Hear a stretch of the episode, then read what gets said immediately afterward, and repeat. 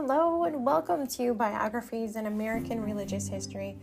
I am so excited to introduce to you today one of the most compelling figures in American religious history, an inspiration to me as a woman and as a Christian. I'm talking about Anne Hutchinson, the Puritan woman who held fast to her religious beliefs and her interpretation of Scripture. She was put on trial for doing so, and through her ordeal, made an immense impact on not only the religious culture in America, but in American history in general. She came to Boston in sixteen thirty-four with her husband and their twelve children. Once settled in Boston, she, as a deeply religious woman, was encouraged to hold weekly religious study meetings in her home. Now, this was not uncommon. Women often gathered to discuss the, the minister's sermon, read the Bible, and pray for one another. Anne's meetings were initially attended by about five to six women, but very quickly grew to two meetings a week with an audience of around eighty, which included men. At one point, she was ordered to stop holding the meetings, an order that she ignored, resulting in a court appearance. And with no right to counsel, she represented herself against the Cambridge-educated governor, John Winthrop. So what exactly was she accused of? In Winthrop's opening line, he lays out three rather vague charges. One, that she, quote, troubled the peace of the Commonwealth by expressing her opinions on religious matters. Two, that she had spoken ill of the ministers. And three, that she was holding meetings in her home that were not, quote unquote, fitting for a woman. So the trial begins with Anne successfully defending herself with unmatched wit and intelligence and knowledge of Scripture. Winthrop then focuses on her alleged criticism of local ministers, saying that she had accused them of preaching a covenant of works. Now let me explain. A basic tenet of Calvinism, the basis for Puritan beliefs, was that salvation is God's free gift. It cannot be obtained by any amount of good deeds or works. You can't get into heaven because of anything that you do, is because God chose you, and strongly believed in a covenant of grace. So after a little bit of he said, she said, was it said privately or publicly, and after repeated requests from Anne that Winthrop prove that she spoke ill of the ministers publicly, a few of the men that had attended her meetings were called upon and testified against her. But when Anne asked that they do so under oath, they declined. However, John Cotton, a highly regarded minister and Anne's spiritual mentor, did agree to testify under oath.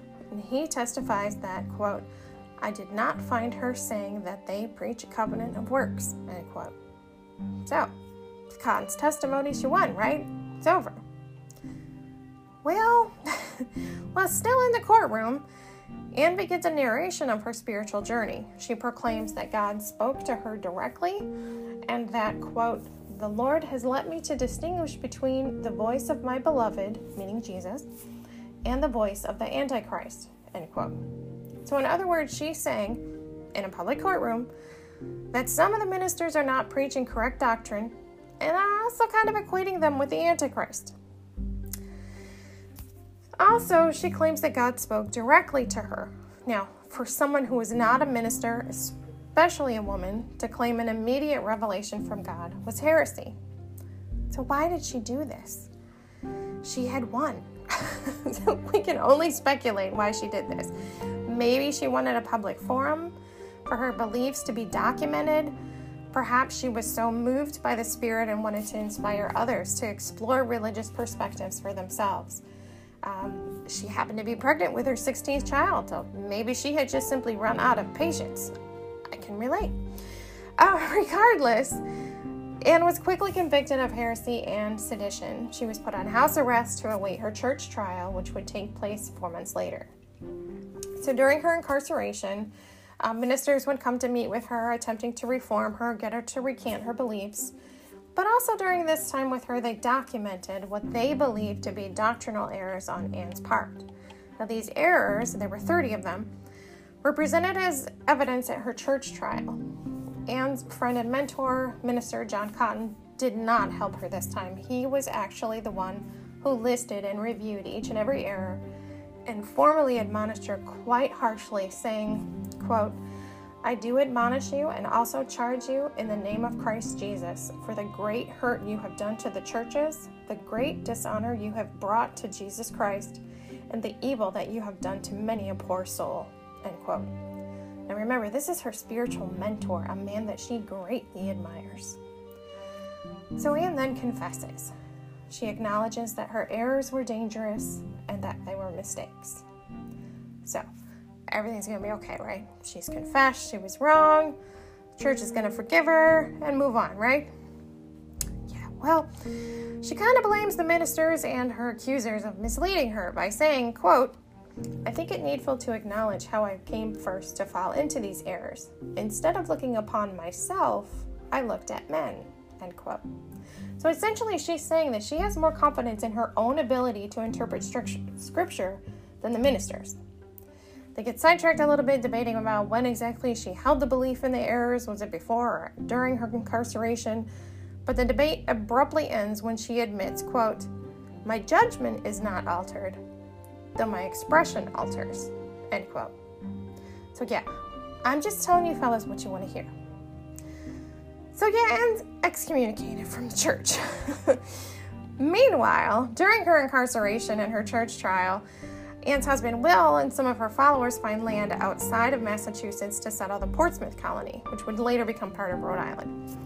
Inspired by what Anne had had to endure, the colony made freedom of religion one of its first documented rules. Anne is reunited with her husband, she's free to start a new life, and able to freely interpret and discuss scripture. Will was later chosen as the governor of the colony about a year later, and Anne and Will enjoyed four years together at Portsmouth before he died in sixteen forty-one. Now, shortly after Will dies, Anne is visited by ministers that were sent by John Winthrop. When she refuses, once again, to recant her beliefs, they inform her, and some might say threaten her, by insinuating that the Massachusetts Bay Colony would soon take over the land that included Portsmouth. So she flees, moving seven of her children, um, the others were older with families of their own, moved seven of her children to Pelham Bay in New Amsterdam, which was later to be known as the Bronx in New York City.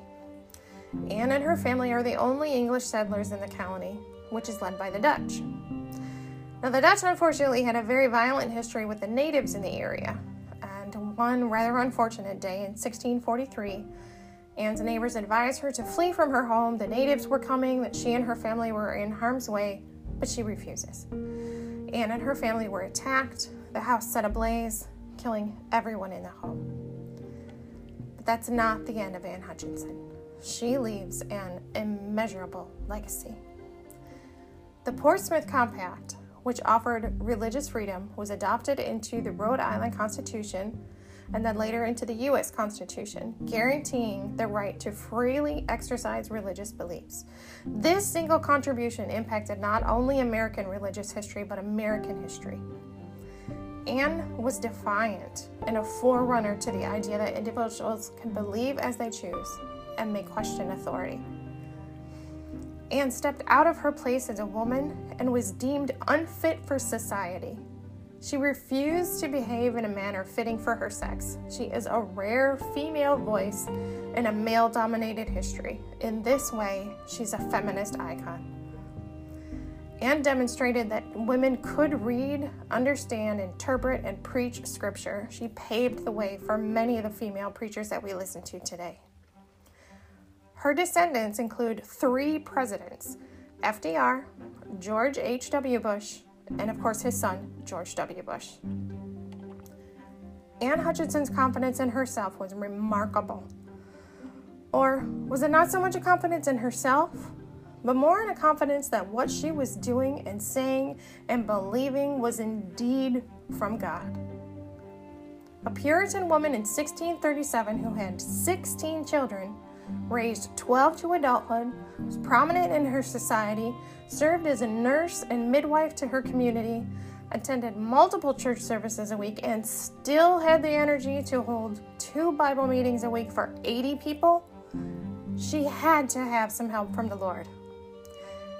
Oh, and by the way, Anne was formally pardoned in nineteen eighty-seven by Governor Michael Dukakis, a descendant of Anne's prosecutor, John Winthrop. I hope you enjoyed learning about Anne. Thank you so much.